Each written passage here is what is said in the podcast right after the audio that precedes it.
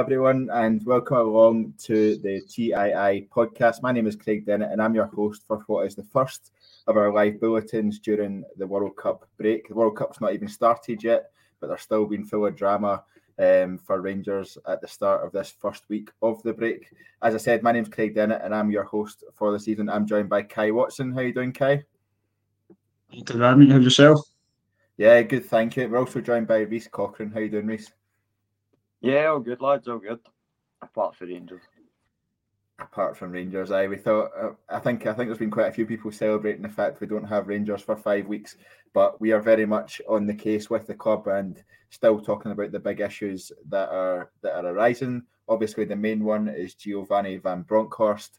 Um, it looks as though, despite um, dropping points once again at the weekend against St Mirren and Paisley. It looks as though the board are sticking with Giovanni Van Bronckhorst as it stands as the Rangers manager. Um, I think we would all have expected Giovanni Van Bronckhorst to no longer be the Rangers manager by this stage, especially three days after that result. And if we were, we were going to make a change um, to the manager, to the manager. There, would be, there would be no better time than now to do so with five weeks with pretty much a full squad to work on tactics, shape, all that sort of stuff for a new manager coming in. Kai, like I said, it does look as though the Rangers board are sticking with him for now. We all we saw the, the interview with the Dutch journalist on Sky Sports, I think it was um, yesterday. What are your thoughts on the situation at the moment? I think it got to a stage after Monday being gone that don't think it is a kind of surprise now. I think if anything was going to be done, it should have been done quick. Like we've got got the break now. It's perfect time to get a new manager in. Time to give pretty much a mini pre-season at this point to let the managers come in and see kind of how they assess the players we currently have and what they kind of need going forward. But I think the fact that it wasn't done either like by kind of end of play on Monday, I think we all kind of realised it wasn't going to happen and just a feeling of kind of disappointment at this point. Like we've obviously discussed the injury list, and that's I think what the board are kind of playing on and hoping that by the time these players come back, things could be better. And as much as Rangers could play better, the gaps already huge, and unfortunately our rivals don't look like they're going to drop many points this season. So I feel like it's over already. Yeah, I think quite a lot of Rangers fans are very similar in their way of thinking uh, as you, Kai. Uh, Reese, are you surprised Gio's still in his job at this stage? Um, you know, I'm, I don't even know if I'm surprised. I'm disappointed, but I don't know if I'm surprised. It's one of them that you can make the argument either side, but at the minute it's just not been good enough, and it did seem the perfect time for the change to happen. So, um, to this point, I'm quite surprised it's not happened, but more disappointed than su- surprised. Yeah, I think I think that's fair. There's quite a lot of comments coming in already, which show just how um, how disappointed and how uh, angry and how emotive a subject this is for Rangers fans at the moment, and we'll get to some of them shortly. Um, I guess if we do work on the basis that Giovanni Van Bronckhorst is still going to be the Rangers manager come the the 15th of December when we take to the pitch at Ibrox against Hibs. Kai, what what is the way forward for this Rangers team? How do how do we get out of this rut? How do we get out of the the run of poor performances that we've had in recent weeks? I think ideally there needs to be some kind of change in the style of play. Like I know Van Bronckhorst has obviously been a bit kind of stubborn with the way we've been playing the league recently and it just feels like he needs to he needs to change something. It was weird, like in the Europa League run, it seemed like he still was so adaptable, and they're dropping into the three at the back, and he made really kind of like intelligent changes on the park, and the players were playing really well. And just all of a sudden, it seems like he's got no ideas. There's no kind of drive or passion to change anything. It's just we'll stick with what we have. We'll change players in the position, but no actually change the formation or kind of change the way it's going. Like the amount of crosses we've put in recently is like staggering numbers. I can't remember off the top of my head, but an absolutely ridiculous amount of crosses going into the box with no end product from it. So it just seems like he needs to change something in the way he plays. And as much as players coming back could possibly lead him to change that, and just with the players he has, might change how he's playing because he can use players in different ways. It's kind of what you need to hope for, but I just I don't see it happening at this point. Yeah, I think it was 73 crosses against Livingston. I think it was was the total, um, and obviously we scored in the 91st minute. I think of that game. Reese, I just want to come on to uh, a comment that Thomas Neal made. Um, he said that he isn't a bad manager, to be honest, but I think he's lost the dressing room. Kai spoke a wee bit there about how the players were playing well for a period, and then it just seems to have fallen off a cliff. Do you think it looks like he has lost the dressing room, or at least the confidence of the players and what he's trying to do? Hundred percent. Um, I really do. I think last season's success was with what I I regard as quite frankly a totally different team. I think we're miles behind where we were last season, and I think that the more and more you see it, you start to see guys not even bothering to moan anymore. Like, and I'm not talking fans in the stand. I'm talking like Allan McGregor, who would usually be going off his nut at people not being direct, not pushing, not press hard enough. Like, and you just start to see that almost defeatedness about them, and the lack of effort. I think at times has been quite staggering, and I would totally agree. I think he's lost confidence in the stands and on the park. Yeah, Kai, you'll, you'll see the comment on the screen from Paul McGarrigle. Um, we as fans can see that players are, are nowhere near as fit as they were last season. Why give them a two week holiday? Should be training hard. You might have seen pictures of Alfredo Morelos on a sun lounger with a cocktail um, today, looking like he's absolutely loving life back in Colombia. It's definitely not the the image as fans that you want to see. Um, I understand why the players are getting a break because it has been a quite an intensive kind of period, but surely the advice would have been keep it keep it on the down low in terms of the in terms of social media and that side of things. But do you think that I think Giovanni Van Bronckhorst said that we have two week break and then three weeks of a pre-season intensive training leading up to the Hibs game. Do you think that's enough time? I've seen, I'm sure I've seen on Twitter today that Aberdeen were already away to a training camp. I can't quite remember where it was they were away to, but they are away instantly.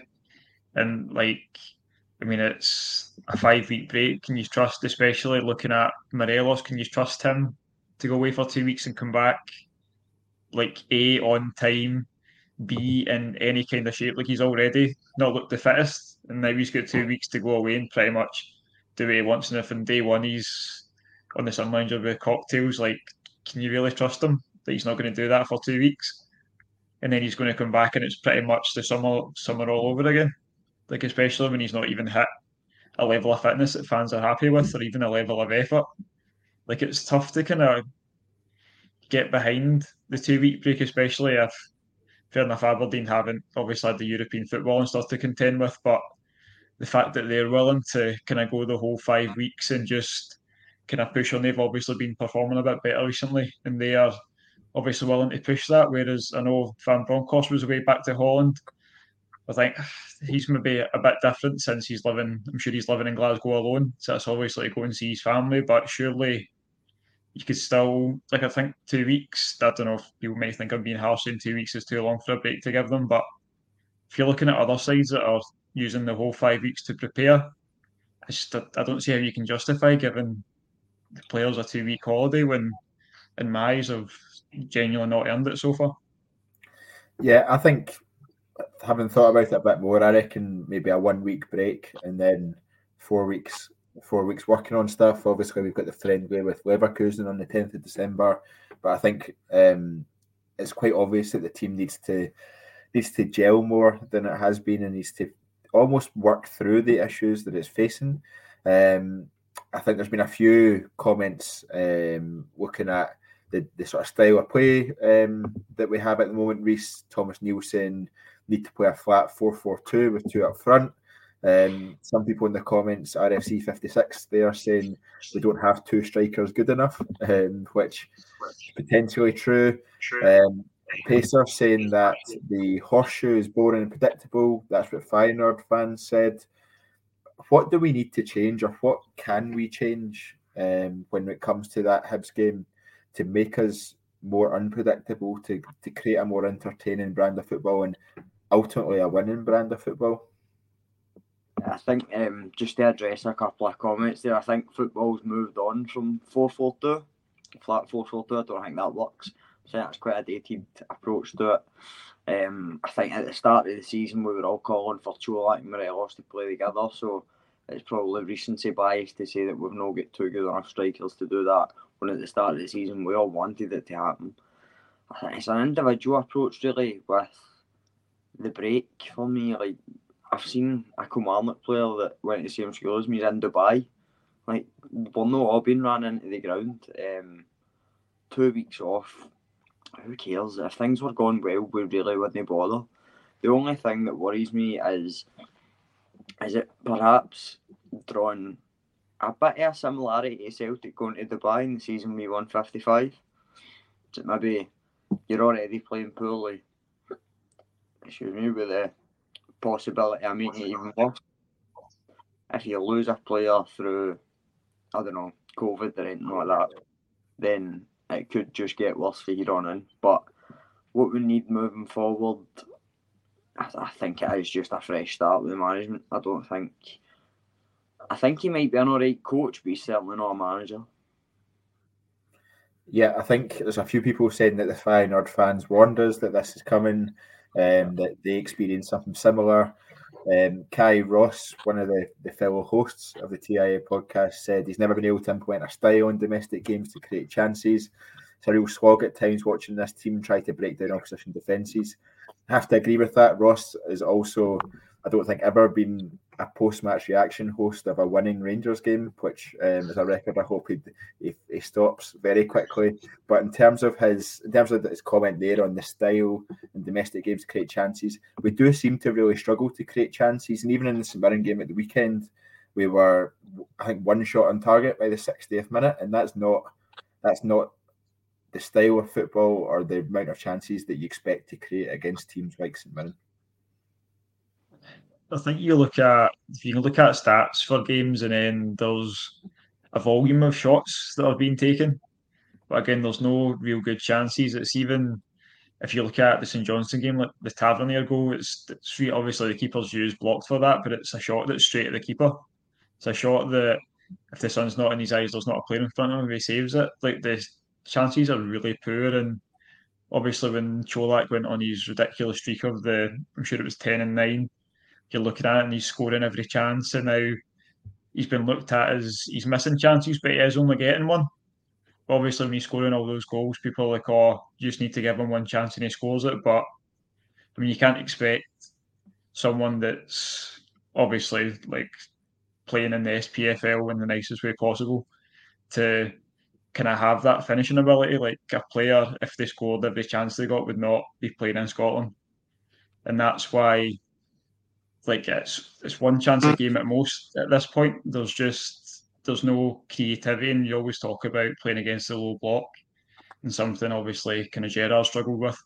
But I feel like it's even worse under Van Bronckhorst. Like saying earlier about how the players were kind of playing under him in Europe, European games last year, and they would change it up. It's just he's there's no freshness and no ideas. If it's not working, it's just well, if we persevere long enough and we keep trying, we'll maybe get that lucky break, someone will make a mistake, someone will score a wonder goal. It's just it's hopeful. If anything else, there's no obviously there's no style, there's nothing implemented. It's just technically on paper we've got better players in them. So if we keep hammering away, then we'll maybe get something. And it worked for a while, but obviously the wheels have completely fallen off the last three games, and it's something I think as fans we've seen coming for a while but now it's just hit us really, really hard. Yeah, absolutely. I'd have to agree with that. Reese, it seems that the noises coming out of the club, which are very few and far between, but some of the comments that are making their way to journalists seem to be that um, he's had a lot of injuries to deal with, and that, that the board are, are giving him a bit of leeway because of that. Um, would you agree that he should get some leeway because of that, or do you think that's just making excuses? No, I did it first. Um, at first, hundred percent. I would I, I with that because I, I do still think we're plagued with injuries. A lot of them probably like unforeseeable, just unpredictable, and really long term. I don't think we get ones that are only like a couple of days a week. They all seem to be months, long weeks at a time. And I think Paul McGarrigle had a good question in the chat there about if we'd a fully fit squad, what would just 11 be? And if that were to be the case, I think we'd have a good team. But I think the way it's going now, it is as you're hitting hope, and we should we should be able to compete with them even with the squad we've got, and it is just very reminiscent of Celtic's 1920 season. Yeah, I think that's a fair point you make about uh, Paul McGarrigle's question there. So let's let's actually have a look at it and and we can kind of have a discussion about who, um, if all players were fit in our squad, who would who would be in each of the or the key positions or the starting eleven as such. So goalkeeper, get three up there: Allan McGregor, Jon McLaughlin, Ross McCrorie, Kai. I think I'd have to go with Allan McGregor as the as the number one at this point. I was I was all for Jon McLaughlin at, at, during the summer, but that definitely didn't work out how I expected, and I think many fans expected it to. No, I'm the exact same boat. Craig, I was all for Jon McLaughlin started the season, and then the Old Firm game came along, and that ship sailed after that game for me, and I'd have to go with McGregor. Reese, would you full house on Allan McGregor? Yeah, definitely. But I don't think Ross McCrorie's a Rangers keeper. Yeah, I think it's interesting that he signed a new contract um, earlier this season. I thought that was a, a bit of a strange one. Um, I don't think he's going to get the game time, and I think when it comes to to the summer, when Allan McGregor will hopefully have have bid farewell for the final time to to Rangers, I think the, the time for new and fresh goalkeepers to come in is is then. Um, so all in agreement about Allan McGregor. Um, central defensive partnerships now. Every single one of these players currently injured just now, so I guess that kind of shows the, the size of the job or the task facing Giovanni Van Bronckhorst. But let's just pretend that they're not injured. Um, so we've got Filip Helander, Connor Goldson, John Souttar, Ben Davies, and Leon King. Centre back partnership too for your for your starting eleven. Reese, I'll come to you first on this one. Goldson, Souttar. Um, if not, Goldson, Davies. But I think if the three of them are fit, you've got a good rotation there. Goldson's got to bring it every time for me. Um, head and shoulders above the rest of them. You think we've? Do you think? I suppose I've always been an advocate of Connor Goldson, and I was uh, kind of delighted that he, he signed a new contract. But do you think a lot of Rangers fans who were maybe a bit torn or in the middle about him signing a new contract have realised his value to the team now, Reese? Hundred percent. I think the only reason Goldson gets as much stick as he does is because we expect so much from him, and we expect so much from him because he's a good player. Yeah, I'd have to agree with that. Um, I think to be fair, I would. I'm interested in in um, why he picked John Souttar over Ben Davies. I'll come back to that in a second. Kai, I think I would go for Goldson and Davies as the is it my preferred partnership? What are your thoughts? I'd Goldson and Davies as well. It's actually at a point I've forgotten how good Helander was and how good he could be. Like it's been that long since I've seen him play. It's it obviously was tough taking a bring him in because I think obviously Goldson, if anyone did doubt the impact he had on his team, it's on this team. It's been really obvious that since he's been out, like how crucial a player he is. And I think Davies has been really impressive. I think if kind of balances the defence out, I think he complements Goldson really well. He's also capable of those kind of long switching passes that Goldson does. So I think, especially him being left-footed as well, that bit of experience that he has just just looks comfortable. I thought they looked like a really solid partnership before the injuries happened. Yeah, so all three of us have picked Connor Goldson, but there's quite a few people in the comments saying um, one person um, saying he's a time bomb, another person saying he's shocking, another person saying um, the only only time I'd pick Goldson was to play dodgeball. Um, so that kind of shows the um, the disparity, I guess, in opinion and our support. Uh, Reese, just on the the Souttar or Davies thing, why why did you prefer Souttar? It just kind of came to mind that he's get more experience and perhaps more knowledge of playing in the SPL or SPFL rather. Um, I think that he's just get more experience of low blocks, physical players, like that style of football, the turfs, everything that Davies maybe doesn't. I think Davies is probably the better footballer in truth, but Goldson, uh, Souttar, sorry, seems more physical. Go, uh, I thought Davies was brilliant and very composed on the ball for the spells he's been involved, but I just kind of had this hope that Souttar would be a bit more rough and tumble than Goldson, but probably the same ability on the ball. Yeah, I um I think I think Davies just edges it for me, but um I can I can understand the sort of experience in the league. John Souttar, but I think Davies' ability on the ball just edges it for me. Uh, left back Kai, uh, Ridvan Yilmaz or Barisic. We've obviously seen, I've obviously seen very little of Ridvan Yilmaz so far. Um, I think he, from what I have seen, he looks really promising, and he offers us something a bit that's a bit of a different dimension to to Barisic in terms of going forward. I think Barisic was largely quite um, harshly treated by fans in the first half of the season, although he did have a few shockers in there. I think I would just on pure promise alone and offering the pace down the line, I'd go for Yilmaz. What about yourself? No, it's Yilmaz for me. Even see just in the kind of small snippets we've seen of him, his ability to kind of cut through the middle of the park, and it just gives Kent's obviously good when he's got the space. But I feel like sometimes Barisic is a bit too close to him, and he kind of closes down the space that Kent's got to work in. So I feel like Yilmaz is smart enough and he's good enough on the ball to kind of cut inside gives Kent the space out wide. But if he does need to overlap, then again, Yilmaz is an intelligent enough player to kind of go beyond and make that run. I just feel like there's a lot more promise in an attacking sense, which we definitely need in the SPFL compared to playing Barisic. And not that it's his fault, but he does whip in must be about 20, 30 crosses a game from deep positions that hasn't been effective so far. Whereas it felt like the crosses coming in from that side were a lot, a lot less when Yilmaz was playing there. Yeah, Reese, would you agree Yilmaz in there? Um, and if so, why? Yeah, I think Yilmaz just is what Kai's saying. I think his ability to go beyond Kent would help quite a lot. I think Kent gets doubled up on very often, and if we've got a player who can even go beyond them, I don't think I've seen Barisic do it once. Um, I think Barisic is maybe the better defender, but I'd say because we'll have more of the ball going forward in domestic games, that we need that out ball down the left hand side. You see Tav supporting wingers on the right hand side who aren't as good as Ryan Kent, but they get more luck because he's making that space for them. Whereas Bonner doesn't really give Kent that option, he just sits behind them and waits for him to knock it back so he can cross it for the 74th time. But I just sorry to respond to one of the comments that I seen there.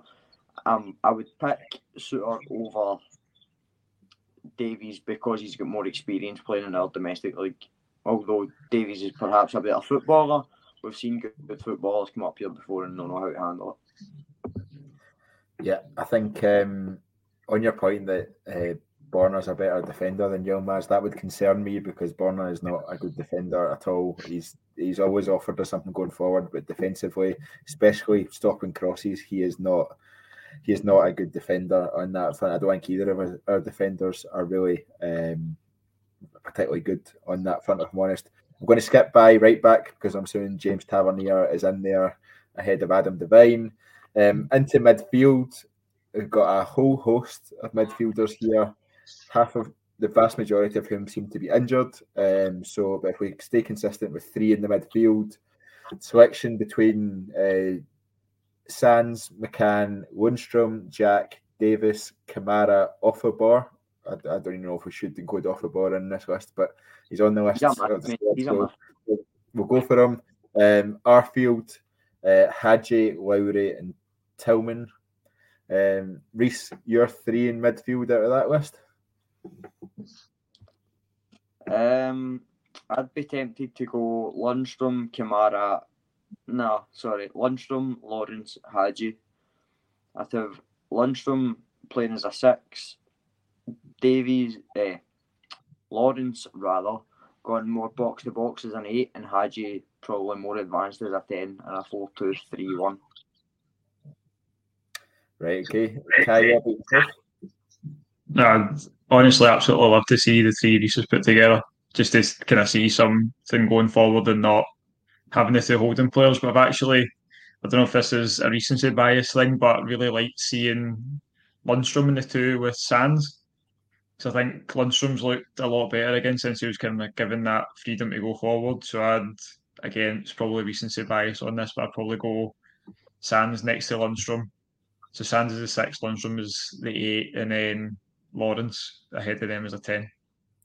Yeah, I have to agree. To be honest, I really, I really liked um, Sands and Lundstram beside each other. Uh, it was the Aberdeen game, wasn't it? Um, before they became our central defensive partnership in Paisley, which blows the mind. But um, I thought they worked really well together, and Sands almost gave Lundstram the license to to push forward and to to have that more forward thinking role, which I think suited him better than sitting in that pivot. Um, but I would, I like to say, I, I like Reese's idea of a forward thinking attacking um, set. I think I would actually, oh, who would I go for? Probably I'd go for Lundstram, um, followed by.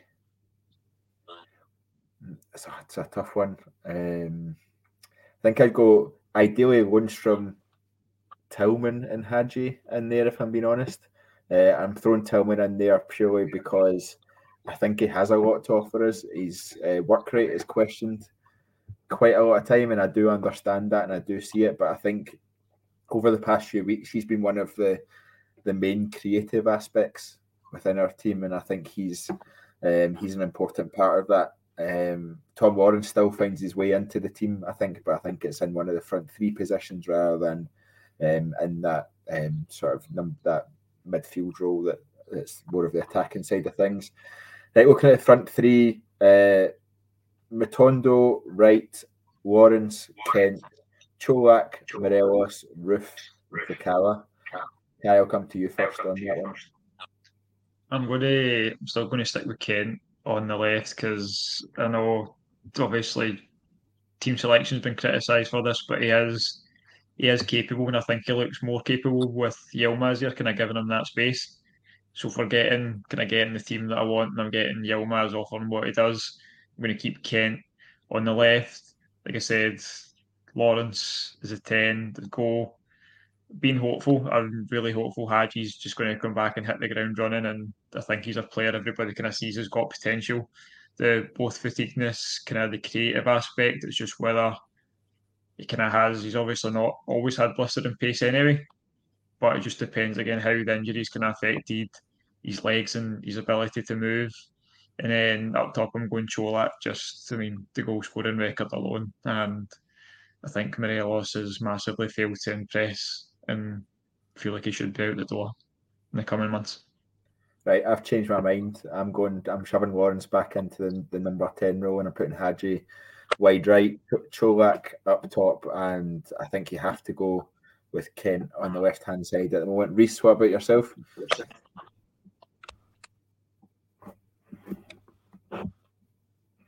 See, I thought I forgot Hagi plays off the right at times, but then you've not got that width. Nah, for me, I'm keeping on ten, and I would have Kent, Colak, and Sakala. I think Sakala is so frustrating, right? Like honestly, see watching him, the amount of times you just want to put like Steven Davis's brain in him or something. Um, for me, is frustrating, but his pace is frightening, and I think he creates opportunities for himself just with pace it's a lot harder to develop pace than what it is technique. So give him time and enough opportunity to practice opportunity on the park, and I reckon that and yeah, good right well. Yeah, so I think going by the, the 11 I picked, so we're looking at McGregor and goals, Tav at right back with cent- central defensive partnership of Goldson and Davies, with Yilmaz at left back, followed by Lundstram, Tillman, and Lawrence in midfield with a front three of Hagi, Colak, and Kent. That to me is a pretty exciting team and a, and a team that's full of attacking creativity, attacking flair. And I think that it, what it does do is it kind of it symbolises how much our team has been impacted by injuries. Um, does that going through that exercise? Um, thank you very much to Paul McGarrigle for for asking that question. But Kai, does going through that exercise kind of reinforce how many injuries that we have actually had and how big or how much of an impact it's had on our squad? I think it definitely puts into perspective, especially when you were like rhyming the, the list of midfielders and went through about 10 names. And when it comes to match day now, you're struggling to get of three or four, but it's a choice between three or four for kind of three positions. It obviously does put it into perspective, but I still, even if Gio puts out the attacking team that Reese has got, if it's the same style of play, if he's still got no mm-hmm. game plan, then honestly I don't know if the team selection changes anything, which is genuinely my biggest worry after we come back from the break. Yeah, Reese, same question to you, just about to put it into a bit of perspective for you. I'm not sure we can actually hear us at the moment, so uh, we'll just we'll fire on a wee bit. Kai, just talking about the um, just looking at the um, the games after the break. Uh, my fear with about Giovanni Van Bronckhorst still being in position is we've got five weeks now, and obviously, as we mentioned at the start, it's the perfect time um, to it's the perfect time to make that change because it allows other another philosophy or some changes in style to come into um, come into play at that point um, ahead of the, the Hibs game, and then obviously we've got Aberdeen and a few other games in the lead up to the Celtic game. Um, the, what happens if um, I'll just add Reese back in here. What what happens if we lose against Hibs or drop points against Hibs and Aberdeen? We're then in some additional nightmare scenario that we've not made any changes and the games are going to keep coming thick and fast. I mean, what it's entirely possible that could happen, but what is what do we do as a club at that point? I feel like at that point it's too late. So I feel like if that does happen, he's Van Bronckhorst isn't going anywhere. I think the earliest, if he doesn't go before the World Cup break, I don't even think they sack him in January. I genuinely feel like I know a couple of guys have said this in the chat that they think they'll see out end of the season, but I feel like this could drag on to maybe around March. I don't see even if he loses, even if we don't win a game until the next Old Firm game, I genuinely don't see I'm going to come down to a pride thing by the board at that point. They've made the decision now. When it is like we've all spoke about it, it is the best time to bring in a new manager. The manager has a mini pre-season to get the players into their way of thinking, and then the manager can see if he doesn't fancy any of the players, with obviously a view to kind of moving them on, and then he has the whole January transfer window potentially try and bring a player or two in that kind of suits their style more. But if you don't make that decision now, I feel like it will be an end of the season decision, just purely on a pride thing for the board that they've made that mistake and they're just going to stick by it. I can't see them folding if they don't kind of make the call now, which is really frightening. Yeah, I think it's it's it's really concerning to me, and we know how much we've struggled coming back from the winter break in recent years. Um, I think apart from the 55 season, we've struggled every single time. Um, I don't really know what the reason behind that struggle is, um, but it's really concerning the fact that we're we went into the break really low on confidence and dropping points and the potential to come out of the break still low on confidence and dropping more points is is really concerning and the size of the gap that there could be to Celtic very quickly um, is of great concern as well. Um, in terms of the, um, in terms of as we go into the transfer window, if we, Giovanni Van Bronckhorst is still is still the manager, you'd expect the board to back him. I, I think there's questions as to whether the board have backed him properly until now, but you would expect the board to back him with, with money and finances, knowing the position we're in. Is that the right thing to do with a manager who's potentially on his way out the door in the summer? I think the whole thing boils down to I think it's genuinely just a matter of time. Whether it's stubbornness from the board, whether it's a financial thing, I think he's going to be out the door. But if you keep him, like you said, the smart thing to do would be to invest in him. But you don't know if the board have the view of like if they keep him until January and going into the window, if they're still thinking about getting rid of cutting ties in March or the end of the season. So I think that's not going to be if he is here until January, like that's not going to be obvious until they don't back him then. And then I feel if they don't back him in January, that's just a sign that they're going to get rid of him. So like why not do it now? Why risk like what's really going to change? Like his style of play is his style of play. We heard it from Feyenoord fans. I don't think they had the kind of mass injury list that we have right now. Like, do the players change anything? They'll maybe get you a couple extra points here and there with a bit of a bit of magic, but can we still rely on that like week on week? As a club of our stature in the league that we're playing with the players we have at our disposal, should not be relying on the ball breaking in the box or someone to pull out a wonder strike. It's just I just don't get it. I don't get the reason behind keeping him just now. And if things do get worse before the Old Firm game, I think we'll see. I don't think they'll get rid of him in January. I think we'll see a lack of backing, which is just a sign that they're kind of dragging out his contract as much as they can. So it's, I mean, I'm assuming it obviously wouldn't cost as much to kind of terminate it when there's six months left on the deal, and that's the only way I can kind of see it going. Yeah, it's uh, you, the more you think about it, and the potential for it to get worse is um, it's almost not worse, not worth bearing thinking about.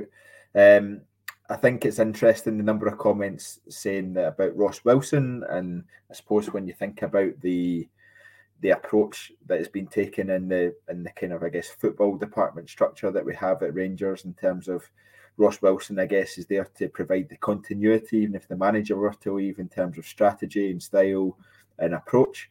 Um, so, in theory, we should continue to spend money improving the team, improving the squad, based upon Ross Wilson's vision for the club, I guess. Which, at the same time, I know recently comments have said that um, it's a kind of it's a combined or joint decision between the manager and Ross Wilson as to who who comes in. Does the idea of that approach in the transfer window make you nervous, or even what's your thoughts on Ross Wilson's position at this stage, Kai? Well, I think that's where it'd be really interesting to know the proper dynamics of it. It's something that we're genuinely never going to know. Like, if I'm if Van Bronckhorst gets sacked, he's not going to come out and say kind of what the real relationship is with Ross Wilson. I feel unless it's a really really bitter kind of breakup in that way. I don't think he's going to do like a tell all and reveal like kind of how the board chats have went and stuff. I don't see that happening. So without knowing the proper relationship and to know if it is like if Ross Wilson does go to a list with Gio and he's like, oh, these are the players that I want. Do any of these interest you? Or if it's just he gives them one name and it's a yes or no like if that is the relationship, like we're kind of led to believe, if the true relationship is that it's a collaboration between Ross Wilson and the manager, and then doing that while, well, obviously I don't know what the board are thinking, but I feel like most Rangers fans don't think Van Bronckhorst will be here to the end of the season if he does make it, won't be here next season. So I think it's a kind of scary prospect to go to a manager that doesn't look like he has a long term future here and kind of discuss players you're going to bring in to take us forward. Because obviously, you look at the kind of Bass, the Patterson, Bassey, and Aribo sales were kind of the start of Rangers going with the player trading model and trying to do that going forward. And obviously, Yilmaz kind of looks like he's a player that's been brought with the potential of that. So going and looking at that with a manager who might come in and not fancy any of the players that have been bought, it's quite a scary prospect without knowing the full kind of relationship between Ross Wilson and the manager. Yeah, we've spoken a lot tonight about Giovanni Van Bronckhorst. We've spoken a bit about uh, Ross Wilson as well. We've spoken about the board's inaction. Kai, the AGM is coming up, I believe, on the 6th of December. Um, I dread to think what the atmosphere is going to be like at that um, at that board meeting you get the feeling that the board are, are making it worse for themselves with their inaction, don't you? I feel like it's just going to be like compa- comparative to kind of other AGMs past years. There's going to be a lot more questions about what's going on on the pitch and what kind of conversations have been had in the boardroom kind of regarding the management and playing staff. I feel like it's a massive mistake if anyone attending and with the ability to kind of ask a mm-hmm. question isn't questioning what's going on on the park and what's going on in the boardroom. I feel like it's a massive mistake to kind of try and focus on anything financial related this time round. Like we turned over the profit that obviously wasn't including the Champions League money and the sales of Owen Bassey. I feel like the questions need to be like, why have you decided to persist with this? Like, what is the long term plan? And it is going to be hostile. Like, it is. And I feel like at this point they've brought it on themselves. You can't really feel any sympathy for any anyone attending the AGM that's going to have to sit and be berated by these questions because as fans, I feel like we deserve the answers.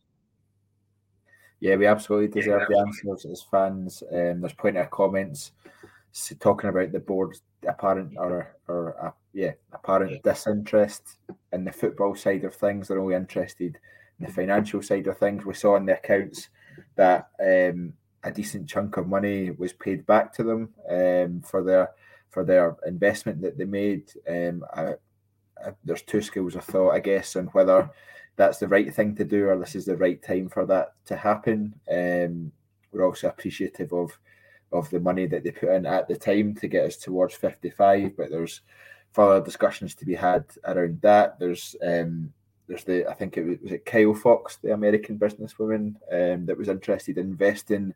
I think there's much more legs in that um, going forward as to, and we'll be hearing much more about that as we enter the new year. Um, but I think it's I think the AGM itself is going as as Paul McGarrigle says here is going to be absolutely carnage.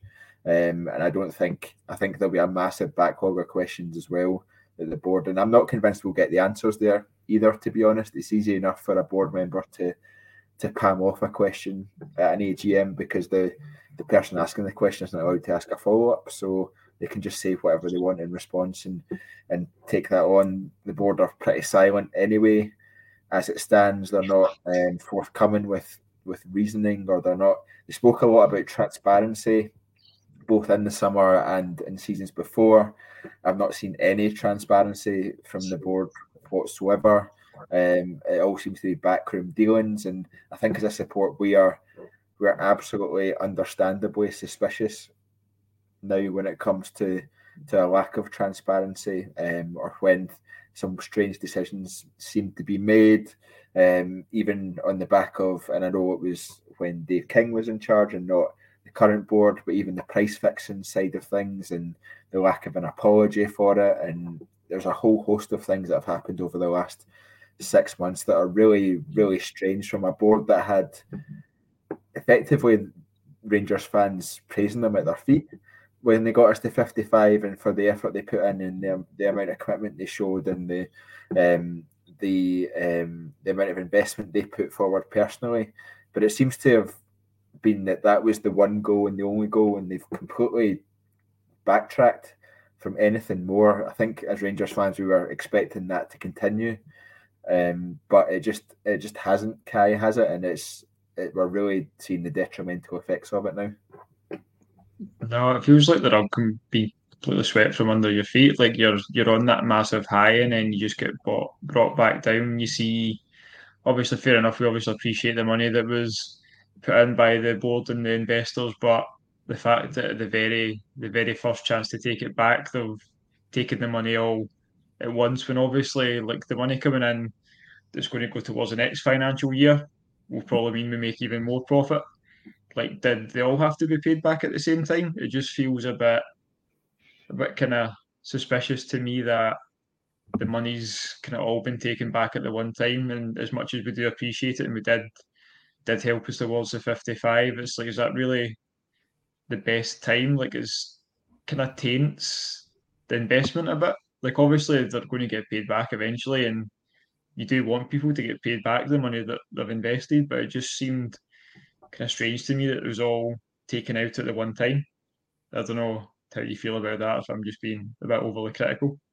No, I'd, I'd completely agree with that, and I, I think the, the fact it was I think it was just over 14 million pounds was taken out in one season, which is a an astronomical amount, especially in a season when actually a lot of us thought that we um, that we would we, that we were in for a full squad rebuild last summer.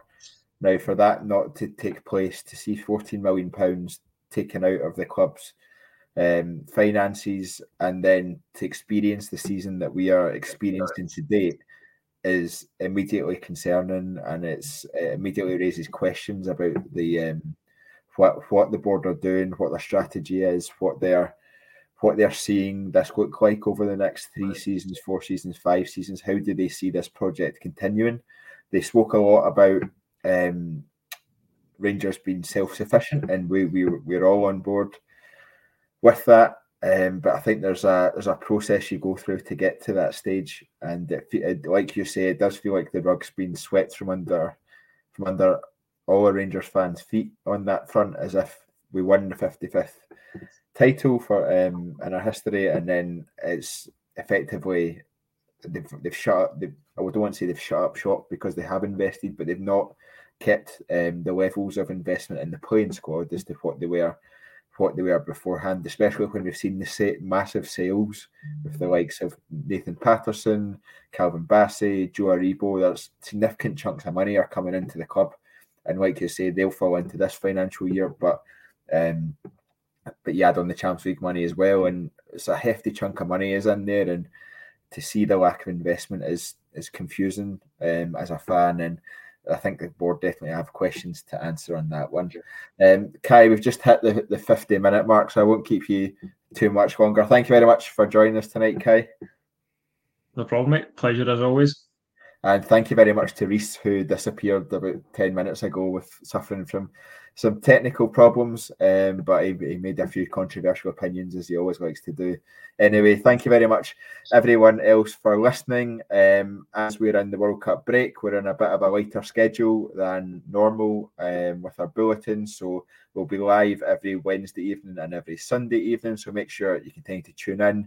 Please remember to subscribe to the TII YouTube channel, toggle on those notifications, and you'll get a little email every single time we go live. Uh, thank you very much for listening.